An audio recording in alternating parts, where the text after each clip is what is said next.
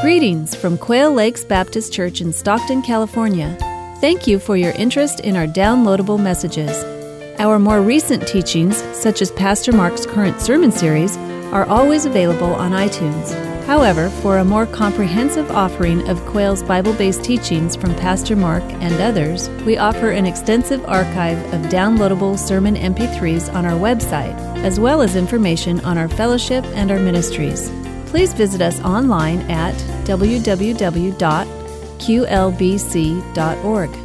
These messages are also available on CD or cassette. For more information, please call our church office at 209 951 7380. We trust you will be blessed and edified by what you are about to hear. Thank you for listening.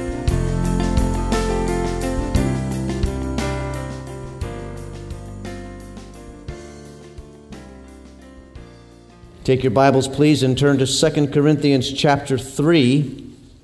We're moving through Paul's second letter to the Corinthian church today in chapter 3, and here's the key concept this morning Be bold with your hope. Be bold with your hope. It's not too long ago that the television news mentioned that we were having that particular evening what they called a super moon. Now, I don't know if you, if you remember, it wasn't that long ago, but a super moon is basically a full moon, but a full moon on steroids. It was huge. And the light that it gave off was remarkable. I remember being out in my backyard that night of the super moon, and really I could see everything just like daytime, with a difference. It had that silvery light that we call moonlight. But of course, Really, moonlight is just sunlight that's reflected off the moon. The radiance of the moon really isn't self generated, even in a supermoon. The radiance of a moon comes from, of the moon comes from another source. And that's kind of the image that uh, we're going to use for what Paul teaches us today regarding his commentary on Exodus 34. Because Paul remembers that in Exodus 34, when Moses comes down from the mountain after receiving the Ten Commandments, he too had a radiance, but it wasn't his own radiance. It was the radiance, the reflection of the glory of God as he had spent time receiving those Ten Commandments. His face glowed. And figuratively, he's going to make the point that we too should have a radiance about us as we are the followers of the one true God. So Paul talks about that scene from the Old Testament. Look at verses 7 and 8. We're going to jump around a little bit in chapter 3 today, but um, he's ma- because he's making a point, and the point is the progression that God is taking us through. In verse 7, he says this Now, if the ministry that brought death, which was engraved in letters on stone, came with glory, so that the Israelites could not look steady at the face of Moses because of its glory, fading though it was, will not the ministry of the Spirit be even more glorious? Paul is acting like the rabbi that he is in this section of Second Corinthians, and he's giving what, what the Jews would call a midrash, or a commentary on the Old Testament. And what he does is he remembers Moses' glowing face. But what's interesting about the way he presents it is that in Paul's day, among the, the, the, Jewish commentators, there was a common understanding that the face of Moses and that glory never faded. They taught that even up until his death, Moses' face glowed, shining forth the glory of God. And the reason that he had the veil uh, before his face was so that the Israelites wouldn't be blinded by the glory. But Paul, here he is, teaching like a rabbi, under the inspiration of the Holy Spirit, he gives the very opposite interpretation. He says that the, that the face of Moses was actually fading, that glory was fading away, and that's why he put the veil. Look at verse 13. He says, We are not like Moses, who would put a veil over his face to keep the Israelites from gazing at it while the radiance was fading away. The exact opposite of what the current teaching was. Maybe Moses thought that as his, that radiance was fading, maybe his authority would fade. But Paul is making a point that all of this is for a reason. The misunderstanding that the teaching that was common in his day pointed out the fact that the Jews continued to misunderstand what God was doing with the law. And in fact, Moses' shining face fading little by little and day by day was an acted out parable. And the parable that it told, uh, the lesson that it taught, was that the law, as great as it was, was temporary. It was never meant to be eternal. And that it pointed the way to something new that God was doing. You see, Paul recognizes that God always had three intentions with the giving of the law. Number one, his intention was to show humanity that we have a problem, and that problem is sin. And it's a problem we all need to deal with. But number two, the law shows us that we are helpless to deal with it when we're left to ourselves. Because the law only brought condemnation. It set the standard, but it's a standard that no one can keep. It was always intended to point the way to God's full plan, the plan of salvation through Jesus Christ, the Messiah. Paul in Romans chapter 3 lays it out perfectly clear. He says it this way Therefore, no one will be declared righteous in his sight by observing the law. Rather, through the law, we become conscious of sin. But now a righteousness from God, apart from the law, has been made known, to which the law and the prophets testify. This righteousness from God comes through faith in Jesus Christ to all who believe. So, the contrast that Paul is making is we have this glory in Jesus Christ, this righteousness, this promise, and it is a permanent righteousness. It is an unfading glory much uh, as contrasted with the law that was meant to pass away. Now, what's astonishing about this is this is a former Pharisee making this point. He grew up studying the law. He grew up loving the law, rejoicing in that in all that the Jews had as revealed by the one true God as over and against the pagan Gentiles. But then God showed him the rest of the story. And the rest of the story is the law was always intended to move us towards grace. And so in chapter 3, Paul contrasts that old covenant and that new covenant we have in Christ. He uses three words, uh, key words, to describe the old, and then three different words to describe the new. The old, he uses the word condemnation. It establishes the standard, but we can't reach the standard, and so we stand condemned. The second word is fading. The law was always intended to fade away, it was never intended to last. And the third word about the law is veiled. Attachment to that law, to that covenant, actually uh, uh, gives a veil through which his people can't see what God is doing. Look at verse 14. This is what he says about his people, the Jews. But their minds were made dull for to this day, the same veil remains when the Old Covenant is read. It has not been removed because only in Christ is it taken away. The three words that describe the Old Covenant are discouraging words. But listen to the three words that describe the new. Go down to verse 17. Now the spirit of now the spirit of the Lord the Lord is the spirit and where the spirit of the Lord is there is freedom. And we who with unveiled faces all reflect the Lord's glory are being transformed into his likeness with ever increasing glory which comes from the Lord who is the spirit. What are the three words that describe the new? Well, the first word is transformation. The law leaves us unchanged. We are forever lawbreakers, but in Jesus we are made new. The second word is increasing.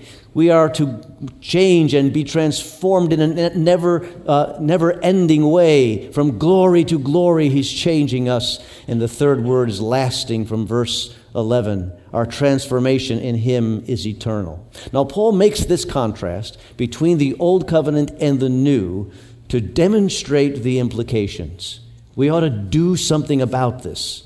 We need to know something about this. The first implication is this therefore, what you have should make you bold.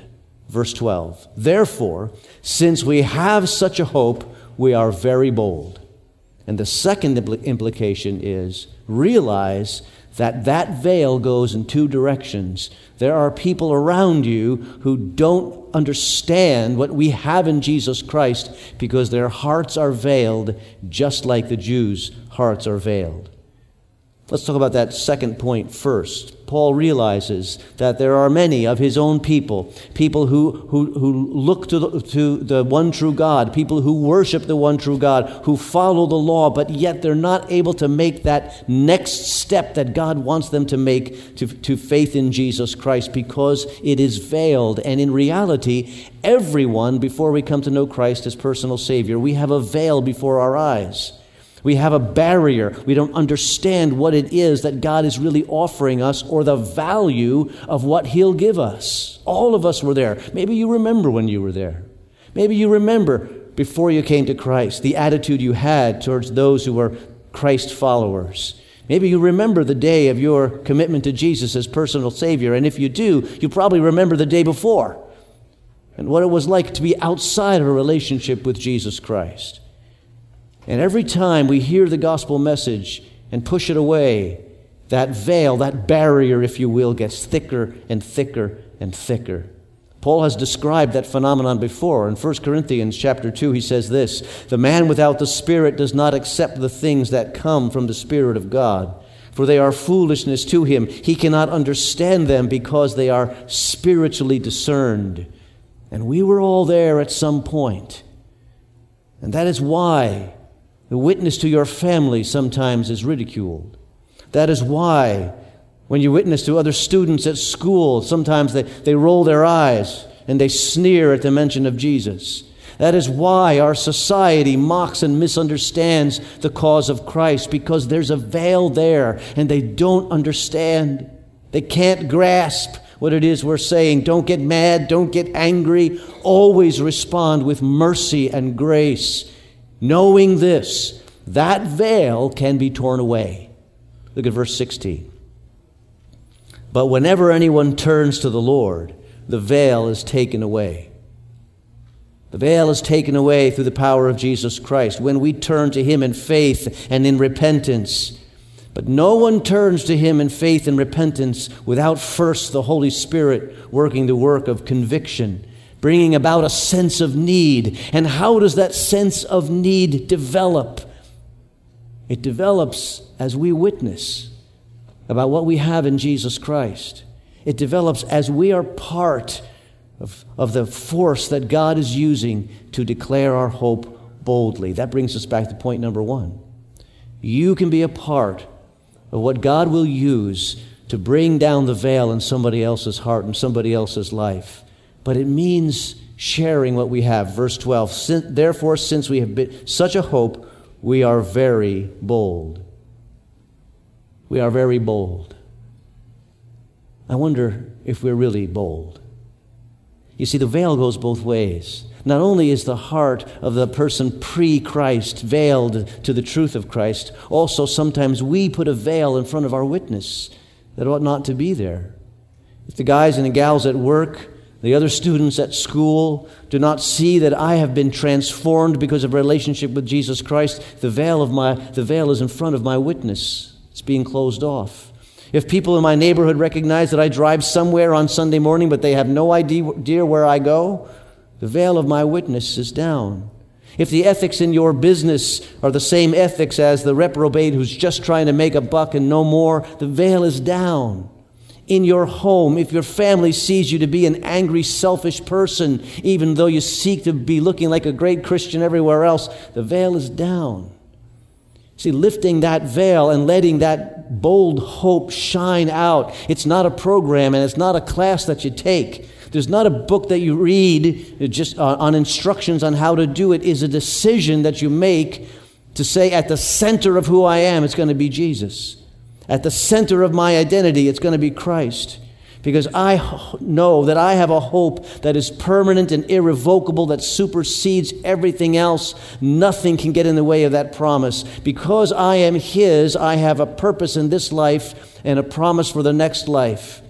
And all of this hope that I have in Him is not wishful thinking, it is expectation, because He's true to your word.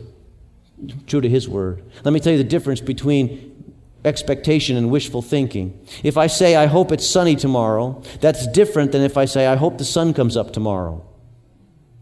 One of them is expectation. I have a solid expectation that the sun will come up based on every day I've lived my life, based, based on all I know about the universe, based on my experience. I expect the sun to come up tomorrow. And my hope in God is no less solid, based on everything I know about the Lord, based on all that He's done and all that He's doing. I expect that there is blessing ahead, and that hope produces something in me. And the first thing it produces, or it should produce, in all of us who know Christ as Savior, is courage. Be bold with your hope.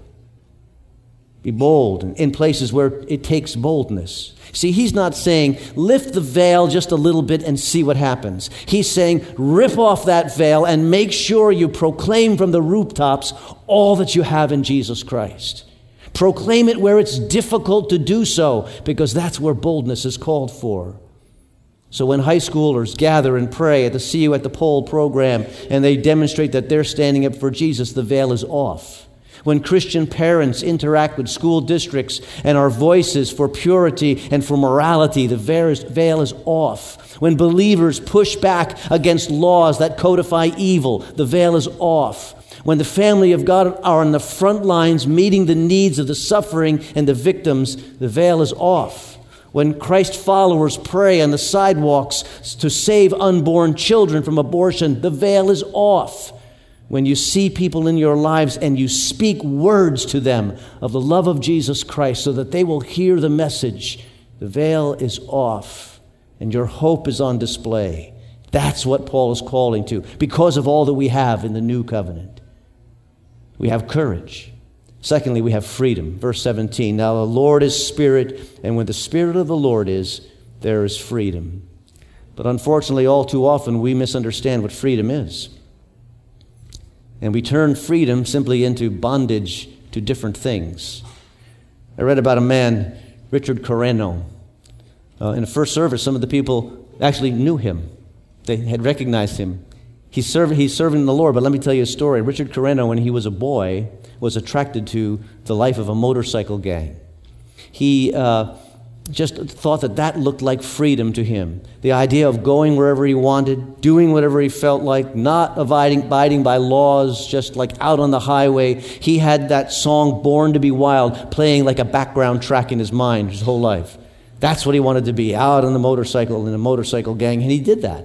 He joined a gang, and it was fun for a while, but by his own admission, after a while, soon all it was was a new kind of bondage. It was a false freedom and it brought him to the bondage of lust and drugs and alcohol. It wasn't a happy life, it was only despair. And one day he was high on drugs, but not happy on drugs. You see the difference?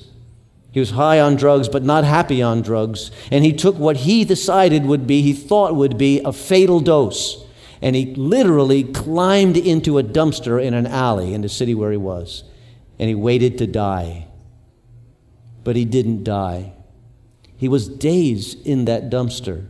And when he came to his senses, he was there in the filth and his own vomit covering him. He climbed out of that dumpster and started to walk the streets of that city. This was some years ago now, and as he walks the streets of that, walked the streets of that city, he saw a sign for a Billy Graham crusade that was happening that night in the arena. And Richard Correno went into that Billy Graham crusade. And he sat down in that audience and I envision a little circle of empty chairs around him because he still smelled like the garbage and the vomit. And while he listened there to the gospel of Jesus Christ, the Lord got hold of his heart. He accepted Christ that day, and Richard Correno today is a Bible graduate and he's serving the Lord. And today he's free. That's the freedom that we have. It's not a bondage to lesser things, it is freedom in Jesus Christ. And thirdly, our hope produces Christ like glory. And we, with unveiled faces, all reflect the Lord's glory, are being transformed into His likeness with ever increasing glory. There's an old chorus that used to go from glory to glory, He's changing me. We are being changed from the inside out. Now, we know that life is about change. On the outside, the change is usually decline, isn't it? Have you looked in the mirror and compared it to your yearbook? The change is decline. But on the inside, it doesn't have to be decline. On the inside, it's from glory to glory as we are more and more like Jesus Christ. That's what the Christian life is meant to be. You can continue to be changed through Jesus Christ, to be more like Christ tomorrow than you are today and more than you were yesterday. But in order to make that happen, something has to click in us. And first, it is we have to desire it. We have to want that. We have to decide that it is not okay to skate through the Christian life with one foot in the church and one foot in the world. We have to decide that it is not okay to live a certain way in front of our church friends and a certain way in front of our friends that are not in the church. Because we have to decide that all that makes us is a fake, and you'll never grow as a fake. And then we have to decide to make private surrender a new priority. Private surrender means being the kind of believer you know God wants you to be when nobody else is around. It means spending time in the Word of God with the question in mind God, how can this truth transform me rather than God, give me a verse so I can win my argument?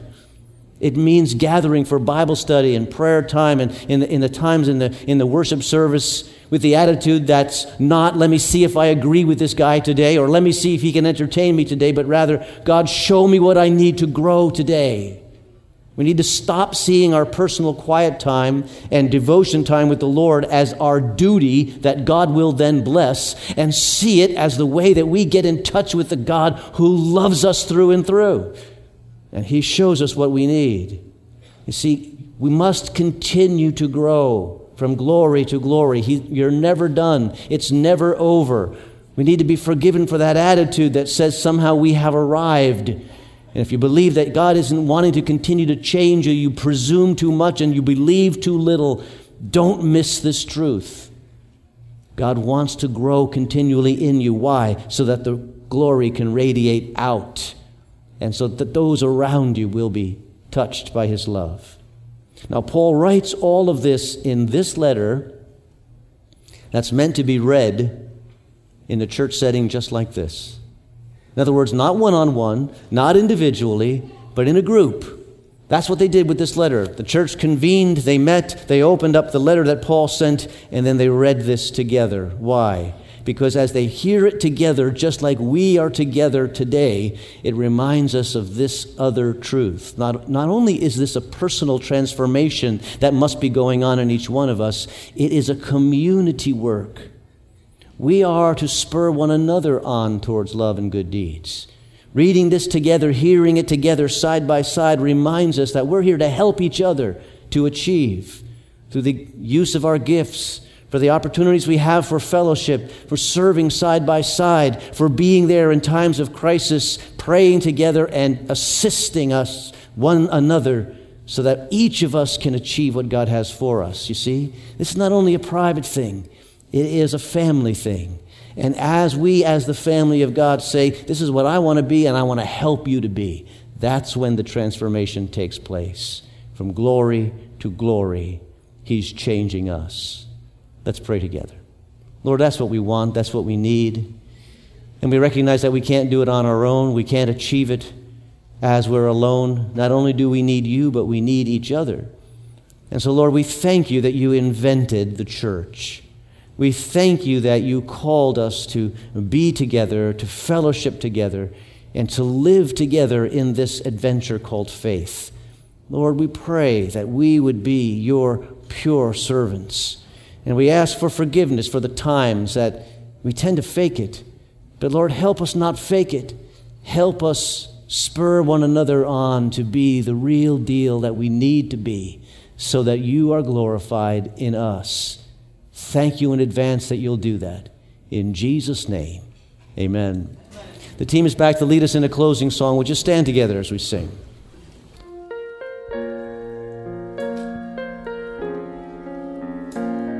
Listen together.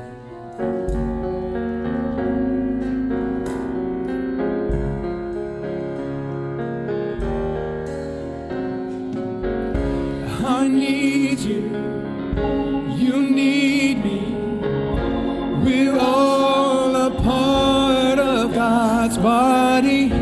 In a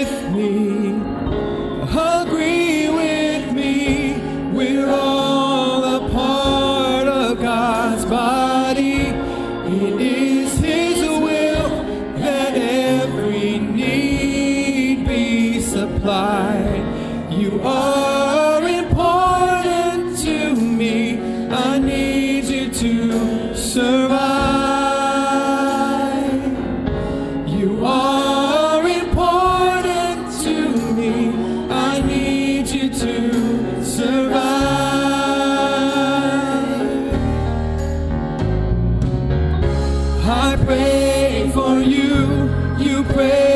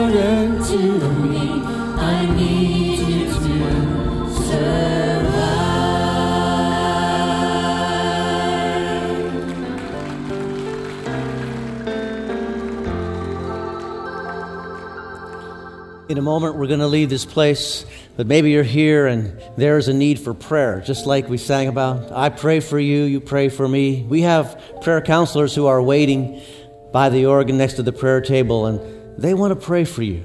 Maybe it's a decision you're making or a situation that you're facing. Whatever the need, they will pray for you and over you. They don't need to know all your business, God knows, but they'll represent you to the throne of grace. You can slip forward in just a moment, but first let's all pray together. Thank you, Lord Jesus, that in this adventure called the Christian life, we do this side by side and hand in hand, not only with one another, but with you as well. And you want us to represent you well. So help us be bold, Lord. Forgive us for the times when courage is lacking. And we pray that as we represent you to a world that's looking on, that you would rip down the veil and lives would be changed. Help us accomplish that in your name. For we pray it in Jesus' name. Amen. God bless you. Thanks for coming today.